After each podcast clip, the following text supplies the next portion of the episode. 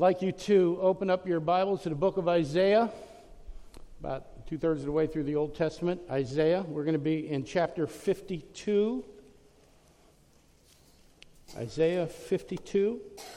And our text this morning is going to be Isaiah 52 13 to 53 12. Behold, my servant shall act wisely. He shall be high and lifted up and shall be exalted. As many were astonished at you, his appearance was so marred beyond human semblance, and his form beyond that of the children of mankind. So shall he sprinkle many nations. Kings shall shut their mouths because of him. For that which has not been told them, they see, and that which they have not heard, they understand. Who has believed what he's heard from us? And to whom has the arm of the Lord been revealed? For he grew up before him like a young plant and like a root out of dry ground. He had no form or majesty that we should look at him, and no beauty that we should desire him. He was despised and rejected by men, a man of sorrows and acquainted with grief. And as one from whom men hide their faces, he was despised. And we esteemed him not. Surely he's borne our griefs and carried our sorrows, yet we esteemed him stricken, smitten by God, and afflicted. But he was pierced for our transgressions. He was crushed for our iniquities. Upon him was a chastisement that brought us peace, and with his wounds we are healed. Oh, we, like sheep, have gone astray. We've turned everyone to his own way, and the Lord has laid on him the iniquity of us all. He was oppressed and he was afflicted, yet he opened not his mouth, like a lamb that is led to the slaughter, and like a sheep that before its shears is silent, so he opened not his mouth. By oppression and judgment, he was taken away. And as for his generation, who considered that he was cut out from the land of the living, stricken for the transgression of my people? And they made his grave with the wicked and with a rich man in his death, although he had done no violence and there was no deceit in his mouth. Yet it was the will of the Lord to crush him. He has put him to grief. When his soul makes an offering for guilt, he shall see his offspring. He shall prolong his days. The will of the Lord shall prosper in his hand. Out of the anguish of his soul, he shall see and be satisfied. By his knowledge shall the righteous one, my servant, make many to be accounted righteous, and she, he shall bear their iniquities. Therefore, I will divide him a portion with the many, and he shall divide the spoil with the strong, because he poured out his soul to death and was numbered with the transgressors. Yet he bore the sin of many and makes intercession for the transgressors. May God add his blessing to the reading of his words. It's a powerful passage, isn't it? I have another question for you this week. Who is the Bible written about? Who is the Bible written about? Just ponder that for a second. Because a lot of people read the Bible and think it's about them. And it's easy to do. We all have a tendency to insert ourselves into the narrative, don't we? I think, I think that's what selfies are all about. You know, I, I just ran up and down the length and breadth of Israel, and everybody's taking selfies. You know, they, there's a temple in the background, and there's me in the middle of it. I think that selfie is the ultimate form of, of expression of inserting ourselves into the narrative of those things going around us. I think we do the same thing with the Bible. We do a selfie with the Bible, making a verse or a passage about ourselves.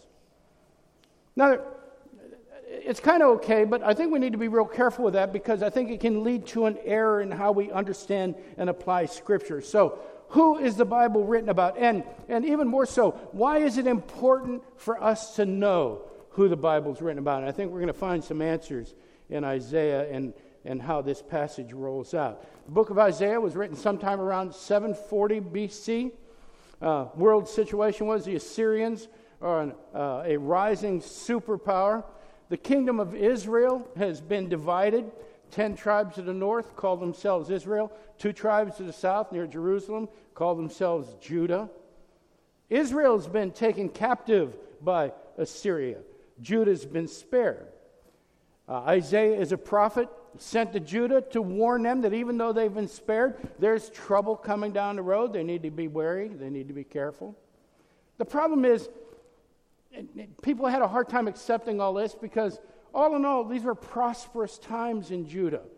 Uh, just prior to the invasion, there were prosperous times in Israel as well.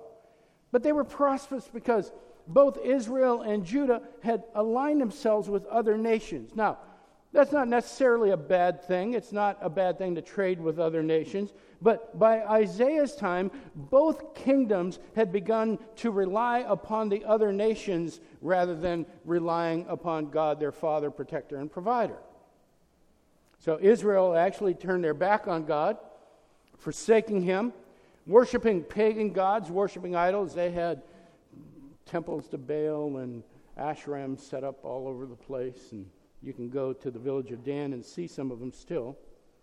And now they've been invaded by Assyria, carried away, taken off to another land, and their land occupied by Gentiles. That would be an offense to the Jews. Isaiah tells us that the Assyrians are actually tools in the hands of God, who's using them for his glory to refine his people. We saw that in the book of Habakkuk when we went through it. It was the Chaldeans were raised up so that God could use them to refine his people, to draw them closer to him. It was hard for some of us to process, but it's right there in the scripture. So, Isaiah is a prophetic book, one that clearly demonstrates God's sovereign rule over all the nations in the world, over all of the history of the world, and, and perhaps more so in Isaiah than many other books in the Bible, we see this. And it comes at a crucial time in Judah's history. It's meant to give a warning against ungodly behavior, to tell them that they're on a bad path, but it's also meant to give a hope. A hope that the story of this tragically divided nation is headed somewhere and has a purpose. There is an end to the story. An end that not only glorifies God, but will ultimately redeem and rescue the two nations, bringing them together once again in unity in the presence of the Father. So the book can be divided up in a number of ways. You pick up four or five different commentaries, you'll, five, you'll see four or five different ways to break up Isaiah. Here's the way I've chosen to break it up. Chapters 1 through 39 describe the king. Chapters 40 through uh, 55 describe the servant. And chapters 56 through 66 de- uh, describe the conqueror. Now, the thing about this is that all three of these individuals, as Isaiah rolls out, are the same individual. They're the same person. And, and that's what made Isaiah hard for the Hebrews to digest. Uh, they could see a king. Yes, they had a king. Uh, sometimes a king becomes a servant. Sometimes a nation is defeated and their king is carried away. More often than not, the king's executed. But sometimes he's carried away to serve other kings. And, uh, but what they, what they had no way of processing was a servant becoming a conqueror. That just didn't happen. So even the layout of the book was a little bit of a challenge to them. So this is a progression. The king becomes a servant who becomes the conqueror. So the confusion, as we'll see, comes from inappropriately reading these scriptures and thinking they're about the reader and not about the author. Now, to be sure, we're in there. We're in the Bible. We can be assured that we are a major part of the Bible, but we need to understand our role in reading the Bible because our primary role in reading the Bible is as recipients of a spectacular blessing, one that rolls freely and with tremendous grace out of the author of the Bible. And that being said, we are not the subject and focus of the Bible, but, but we'll get to that in a little bit. For now, I want to take a look at this one short passage that seems to set the tone and, and one of the many themes for Isaiah um, for the entire book. And we find that in chapter 6, verses 9 through 12. You don't have to turn there, listen carefully. Isaiah 6 9. And he, God said, Go and say to this people, to Isaiah, Keep on hearing, but do not understand. Keep on seeing, but do not perceive. Make the heart of this people dull, and their ears heavy, and blind their eyes, lest they see with their eyes, and hear with their ears, and understand with their heart, and turn and be healed. Then I said, How long, O Lord? And he said, Until cities lie waste without inhabitant, and houses without people, and the land is a desolate waste. This is being said to Judah, who's in the middle of prosperous times. And the Lord removes people far away, and the forsaken places are many in the midst of the land. Talk about total desolation. So, in this passage, we see these themes rise up early in Isaiah. As you read the rest of Isaiah, you see it happen. Blindness is there, deafness, judgment, dullness of heart, captivity. They all start right here in chapter 6. It's into this environment that God will bring hope. Not because of the people. We need to understand that. Not because of the people, but in spite of them. A, a, hope that exemplifies grace and unending mercy. Two themes that, in spite of popular opinion, are thematic for the entire Old Testament. You know, a lot of people believe that the Old Testament is the book of the law, the book of the angry God, the book of the mean God. But if you read the book from, from stem to stern, if you t- start at the beginning and read it to the end, you find out it's not a book about an angry God at all. As a matter of fact, it is a book about an extremely gracious God. He keeps on telling his people, do this, do this, do that, and they keep on doing exactly the opposite. Yet God exhibits his grace upon them. He's constantly delivering them. They indeed are good people of God because they are constantly repenting once they realize their sin, but then they backslide again. And by the time we get to the New Testament, the time of the Maccabees and that sort of thing, they've backslidden again, and God is still gracious enough to send the Savior to them, to send the Messiah to them. The Messiah comes to the Jews first and then to the Gentiles. The Old Testament is a story of grace. Even the law, even the law is a gift of grace. What does Paul say about the law? The law is there to reveal what? Our sin. Our sin. Without the law, we don't understand our sin. Without understanding our sin, we don't know that we need to repent. Without repenting, there's no salvation. The law leads to our salvation. The entire book is a book of grace. The Old Testament is a clear demonstration of that. Nowhere is that grace more evident than in our passage today, which is commonly known as the suffering servant passage. And here's what I want to show you as we answer our question for this morning who's the Bible about? There are five qualities of the servant we're going to see in answering that, that question. So, uh, here the five qualities are the servant is promised, the servant will be, the servant will be rejected, the servant will be oppressed by God, the servant will, will be oppressed by the world, and the servant will be exalted. Our sermon today is called The Suffering Servant, taken right from that heading over the passage. We talked about those headings last week. They're, they're not inspired, uh, but they are good in helping guide us through a passage. So let's take a look at our first quality the servant promised. We see the promise in 52, 13, and 15. So, behold, my servant shall act wisely, he shall be high and lifted up, and shall be exalted. As many were astonished at you, his appearance was so marred beyond human semblance and his form beyond that of the children of mankind, so shall he sprinkle many nations. Kings shall shut their mouths because of him, for that which he has not been told them they see, and that which they have not heard they understand. The servant is clearly the subject of the passage, but he's also the source of some confusion I spoke about. And the question becomes who's the servant? Now, to find out who the servant is, we need to back up in Isaiah a little bit. So, uh, the, first, uh, the first mention of the servant shows him to be a metaphor for Israel, and here's where the problem is right here. Israel, uh, the pre divided nation, uh, is the servant. We can see that in a number of verses. I'm just going to show, share a few of them with you. Isaiah 41 8. But you, Israel, my servant Jacob, whom I have chosen, the offspring of Abraham, my friend. So, offspring is collective. He's talking about Israel as a nation. Uh, Isaiah 44 1. But now hear, O Jacob, my servant, Israel, whom I have chosen.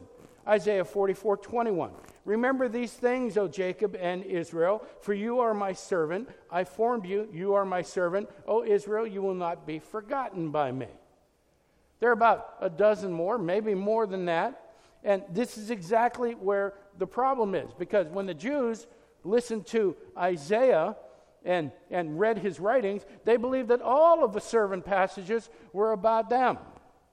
They either misinterpret or entirely miss a very subtle shift in the book that occurs in chapter 49. Uh, uh, where we see this servant actually becomes embodied in a person. No longer a metaphor, the servant becomes a living person. We're not going to go through the whole chapter, but listen to just a few verses here 49, 1 and 2. Listen to me, O coastlands, and give attention, you peoples from afar. The Lord called me from the womb, from the body of my mother. He named my name. He made my mouth like a sharp sword. In the shadow of his hand, he hid me. He made me a polished arrow. In his quiver, he hid me away. The servant has a name, the servant has a mother. The name was given before he was born, and his mouth is like a sharp sword. Now, as we read on, and particularly we get into the New Testament, even the book of Re- Revelation, we find out this is a description of Christ. Isaiah 49 3, and he said to me, You are my servant Israel, in whom I will be glorified. This man has now become Israel the servant. There's more. Listen to verses 5 and 6 of chapter 49 of Isaiah. And now the Lord says, He who formed me from the womb to be a servant, to bring Jacob back to him, and that Israel might be gathered to him. Now, now we're talking about the servant, Jacob and Israel as separate entities. For I am honored in the eyes of the Lord, and my God has become my strength. He said, It is too light a thing that you should be my servant to raise up the tribes of Jacob and to bring back the preserved of Israel. I will make you as a light for the nations that my salvation may reach the end of the earth. There is no nation, there is no group of people, no race that fits these descriptions. However, they do describe the Lord Jesus Christ. Description of the Messiah given 700 years prior to his birth in Bethlehem. So by the time we get to Isaiah 52, it should be clear that the servant is the promised Messiah. But the promise comes with a heavy burden, and again, here's a source of confusion. Isaiah says that the Messiah will act wisely, but will be lifted up. Now, this lifted up is not lifted up in a good way. This is lifted up in the style of crucifixion but he will be lifted up and exalted. And exalted means exactly what you think it means praised. There's a curious combination of phrases here. Those who see him are going to be astonished at his humiliation, but they're going to be equally astonished at his exaltation as well. They're not going to be able to figure this out. To make things even more confusing, his appearance is marred. He's going to be tortured. He's going to be tortured to the point of horrible disfigurement. And in his torture, he will sprinkle many nations. Now Isaiah reverts to the language of ritual here. And as, as the Jews would hear this, they would think of the priest sprinkling blood on the altar as a sacrifice for their sins. He describes how the Messiah is going to be treated, the impact he's going to have on those he, he encounters. And this is a promise. It's a promise about the coming Messiah. The, the Jews don't fully comprehend all this yet. So we need to cut them a little bit of slack. And we need to cut them a little bit of slack because it's an odd promise. It's hard to decipher. And the Jews have had odd promises before. They've heard harsh prophecies.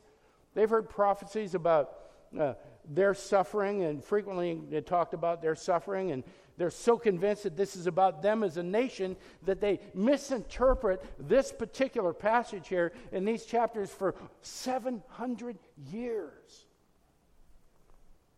Actually, stop to think about it.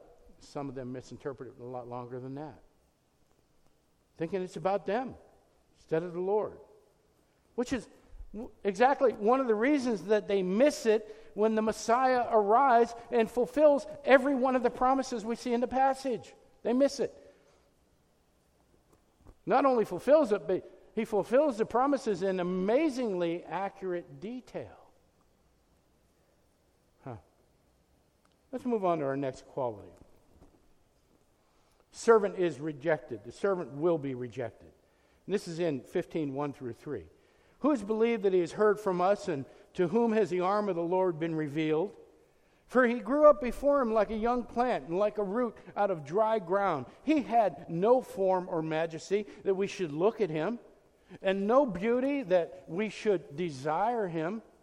He was despised and rejected by men, a man of sorrows and acquainted with grief, and as one from whom men hide their faces.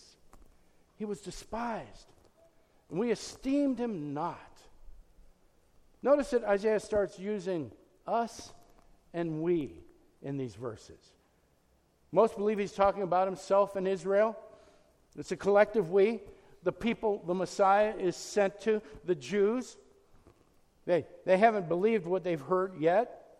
And maybe if you squint and look a little cross eyed at the verses and choose to ignore everything that comes after verse 3, you may be able to convince yourself that Isaiah is talking about other nations. I mean, after all, that's kind of a reasonable assumption. Israel would never not believe. They certainly would not despise and reject their Messiah. Their Messiah would not be a sorrowful man. These verses certainly can't describe the Messiah. Israel must be talking, Isaiah must be talking about unbelievers. Isaiah must be talking about Gentiles. Furthermore, this man is going to be despised. Now, to the Jew, that has a different connotation than it does to us. To us, there, there's a, an emotional involvement here. To the Jews, it means more like they were going to ignore him, that he was not worthy of any attention. So, they think that the passage is saying that the one who will deliver nations will be met with shock, astonishment, dislike, total dismissal, and avoidance and the way they process that is given the history of the Jews and all the persecution that fell on them, they fit the pattern to a T. And you know what? They probably do. It sounds like them. And to be honest, that sort of heart attitude fits a certain perspective that lends itself quite well to being a martyr. There's something most noble about being the people of God understanding the truth and knowing that you're right and nobody else is. So, again, we don't want to be too hard on them because I think in the church universal today, some of the same attitude exists in the modern church today. You'll hear it in a self righteous denunciation of sinners when each one of us has sins of our own that we need to repent of. Somebody say amen. Many would rather harp on the trending sin of the moment that we're told is going to ruin the church or ruin the world. And uh, so we would like to concentrate on that rather than deal with our own sin. A lot of people know the scripture uh, that they can quote in order to condemn that particular spin, some, some, some evil behavior, some abominable attitude, but can't seem to apply the scriptures to their own hearts. To many Christians, it's inconceivable that God would want to refine them. He's here to refine everybody else. See, this is the struggle of the Jews in Isaiah's time. To them, it was, it was inconceivable that they would ignore uh, and reject the very Messiah that they've been waiting so long for. To them, it was inconceivable that God would be coming to clean them up instead of everybody else. So they choose to interpret the scriptures in a way that accommodates their preconceptions about who God is and who the Messiah is. Yet the promise that he will be rejected by his own people just remains hanging there in the air. And it's hard to deal with. Our next quality is perhaps the most surprising quality of all of this servant. He's oppressed by God. And we read that in verses 4 through 6. Surely he's borne our griefs and carried our sorrows, yet we esteemed him stricken, smitten by God, and afflicted. But he was pierced for our transgressions, He was crushed for our iniquities. Upon him was a chastisement that brought us peace, and with his wounds we are healed. All we, like sheep, have gone astray. We have turned, every one, to his own way, and the Lord has laid on him the iniquity of us all.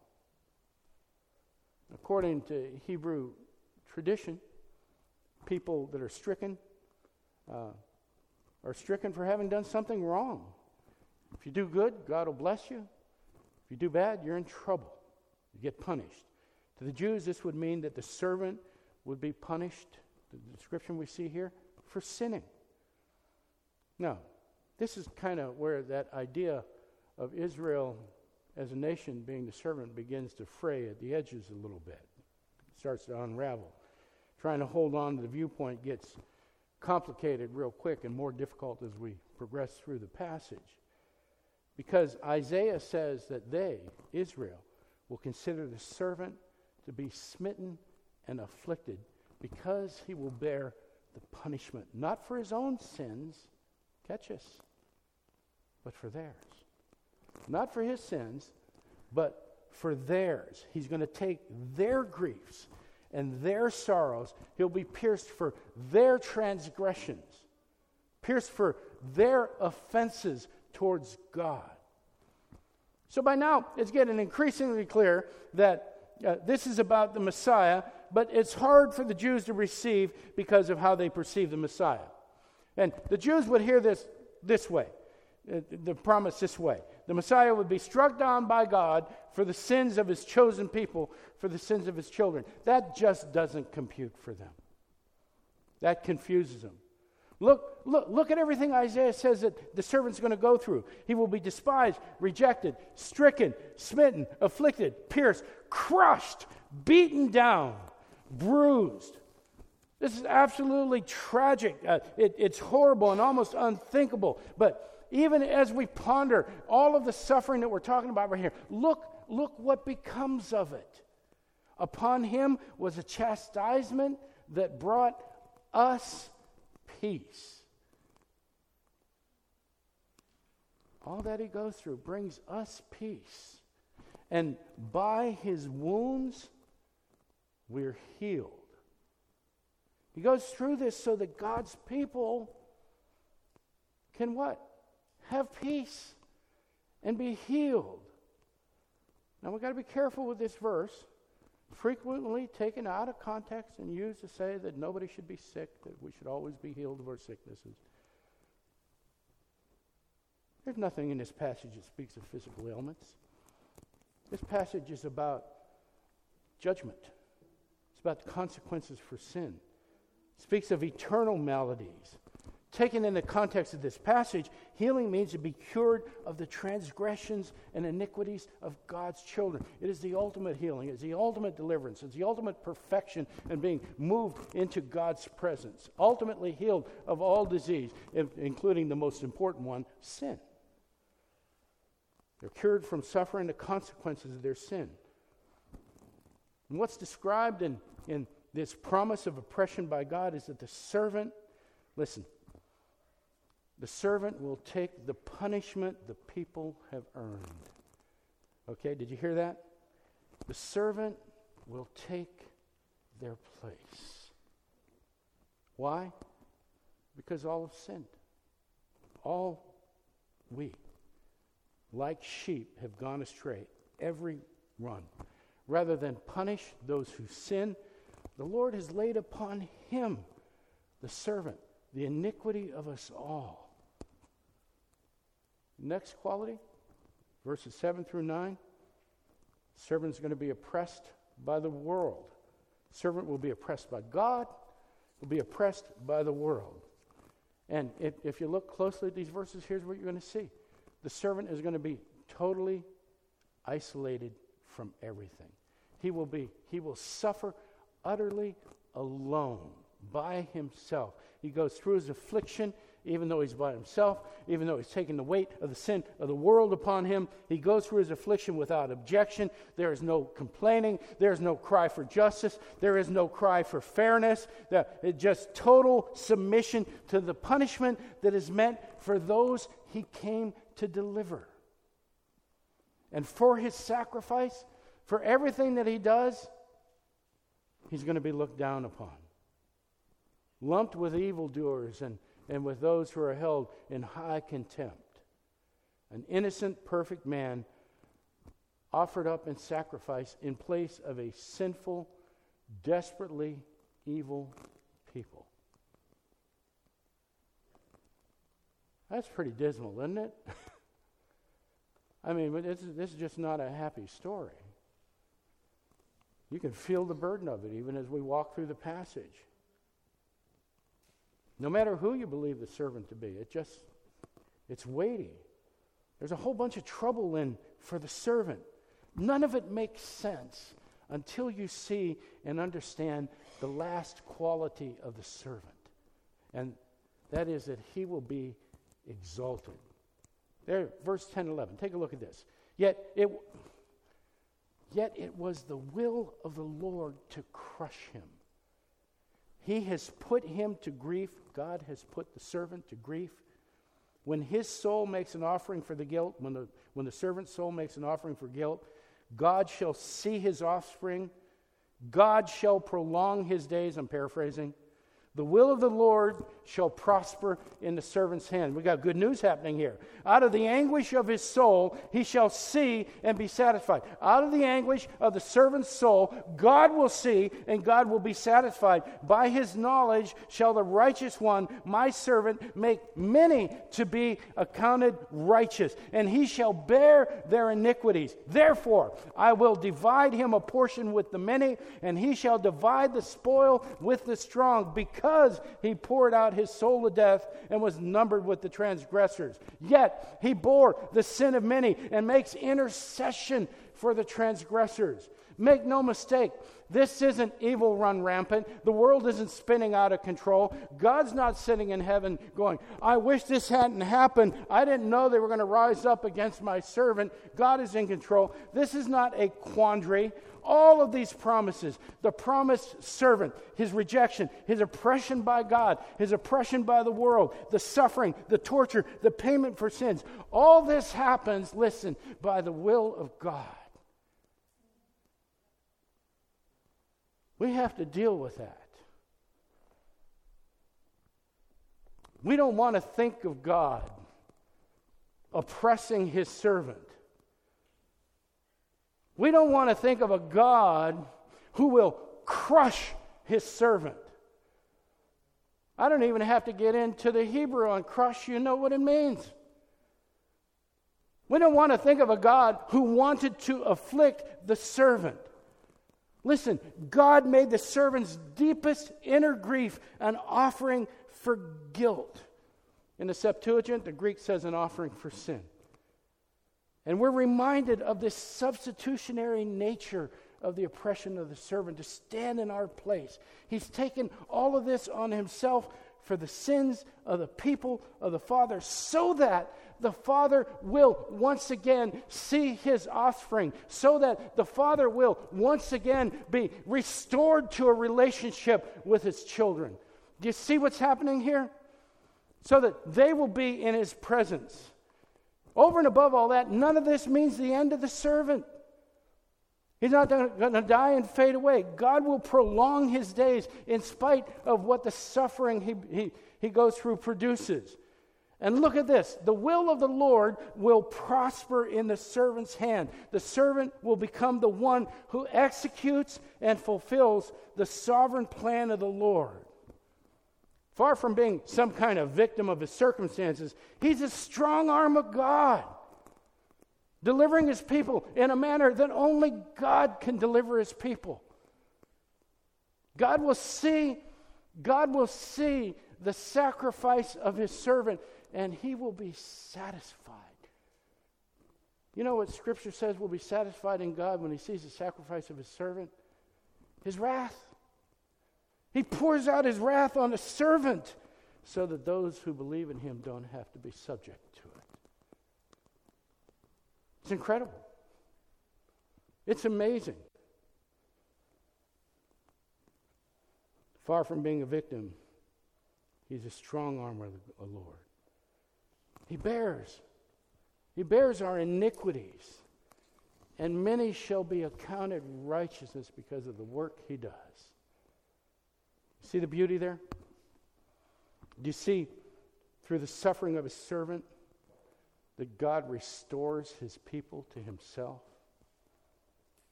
The end result of this is absolutely incredible found in verse 12. Therefore, I will divide him a portion with the many, and he shall divide the spoil with the strong, because he poured out his soul to death and was numbered with the transgressors. Yet he bore the sin of many and makes intercession for the transgressors. Did you hear that?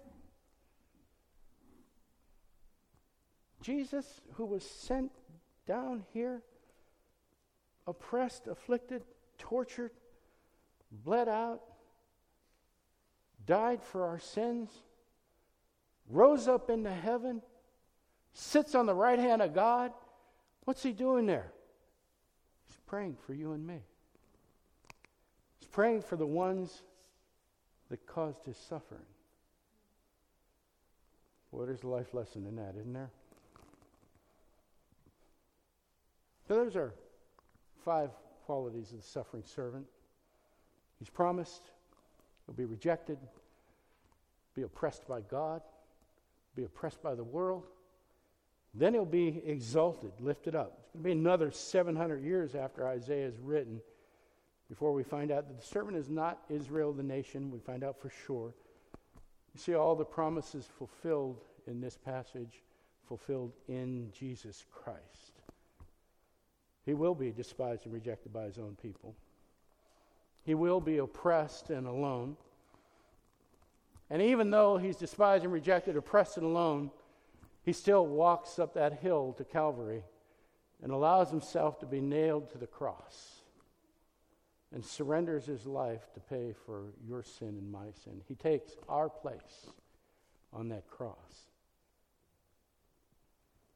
The Jews thought the scripture was about them.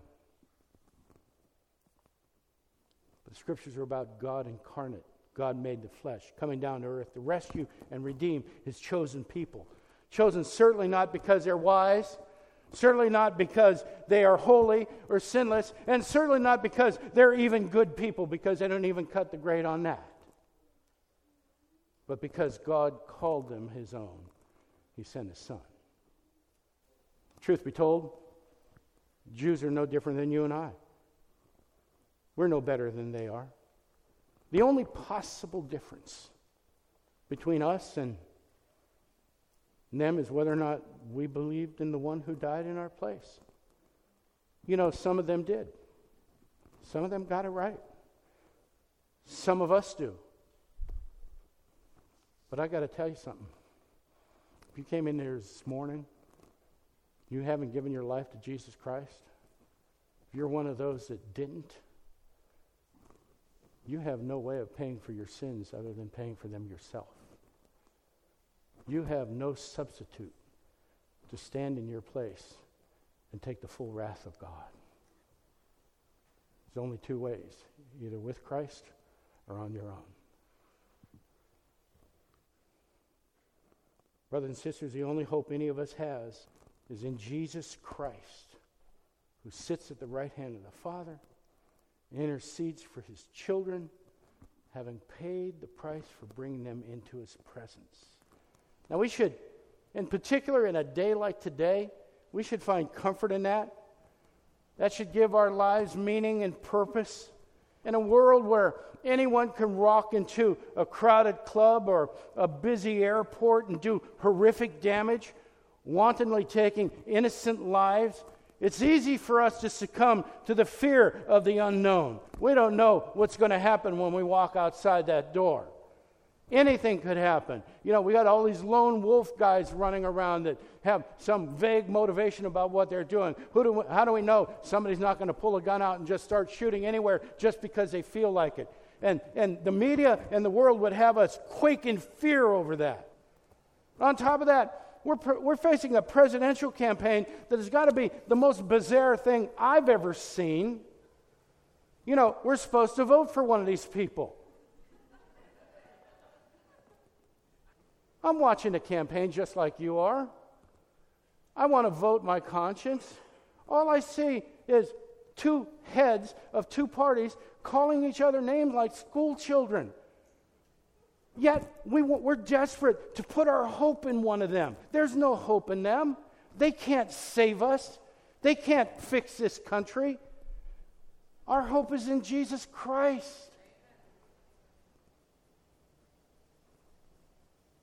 Suffering servant. Listen to Isaiah this morning. Listen to Isaiah because the world can be a terrifying and confusing place. Listen to Isaiah because the suffering servant now sits exalted on the right hand of God. And know this, beloved. If you call upon Jesus Christ as your Lord and Savior, He sits on the right hand of God and He has you in His hand. And He has made a promise to you that He will never let you go, that nothing will ever snatch you out of His hand. He's made a promise to you that nothing will ever separate you from Him and the Father's love, from you and the Father's love, because we're all one. He's in us, we're in Him, He's one with the Father. Do you understand that? That as he ascended to heaven, we were one with him, those of us who call him Lord and Savior. And because he sits in heaven and we're one with him, our place in heaven is guaranteed. When he ascended into heaven, he said, I'm going to prepare a place for you. I'm going to come back and get you. That's a promise just as good as the five promises that we see in Isaiah and will be fulfilled in that much completion. Amen. So, we cannot be separated from him. Meanwhile, as we're waiting for that time that he comes back to get us, our lives should become living testimonies for the one who paid the price for us and who guarantees us that we will have eternal life in the presence of God. We should put the gospel and our God on display in everything that we do and say so that the world will know that the suffering servant suffered for them as well. Who's the Bible about? It's about God. It's about God. It's about his plan for redemption for his children. Why is it important that we know this? Because that story is so much bigger than my story. So much bigger than you or me. It's about his glory, it's about his majesty. It's about His grace. It's about His love. It's about His gospel. And it's about the hope that He brings to the world. And you and I, brothers and sisters, are supposed to be messengers of that hope. By His grace, He demonstrates to the world His love, grace, and mercy through us. Amen? I can't think of a better time to take communion.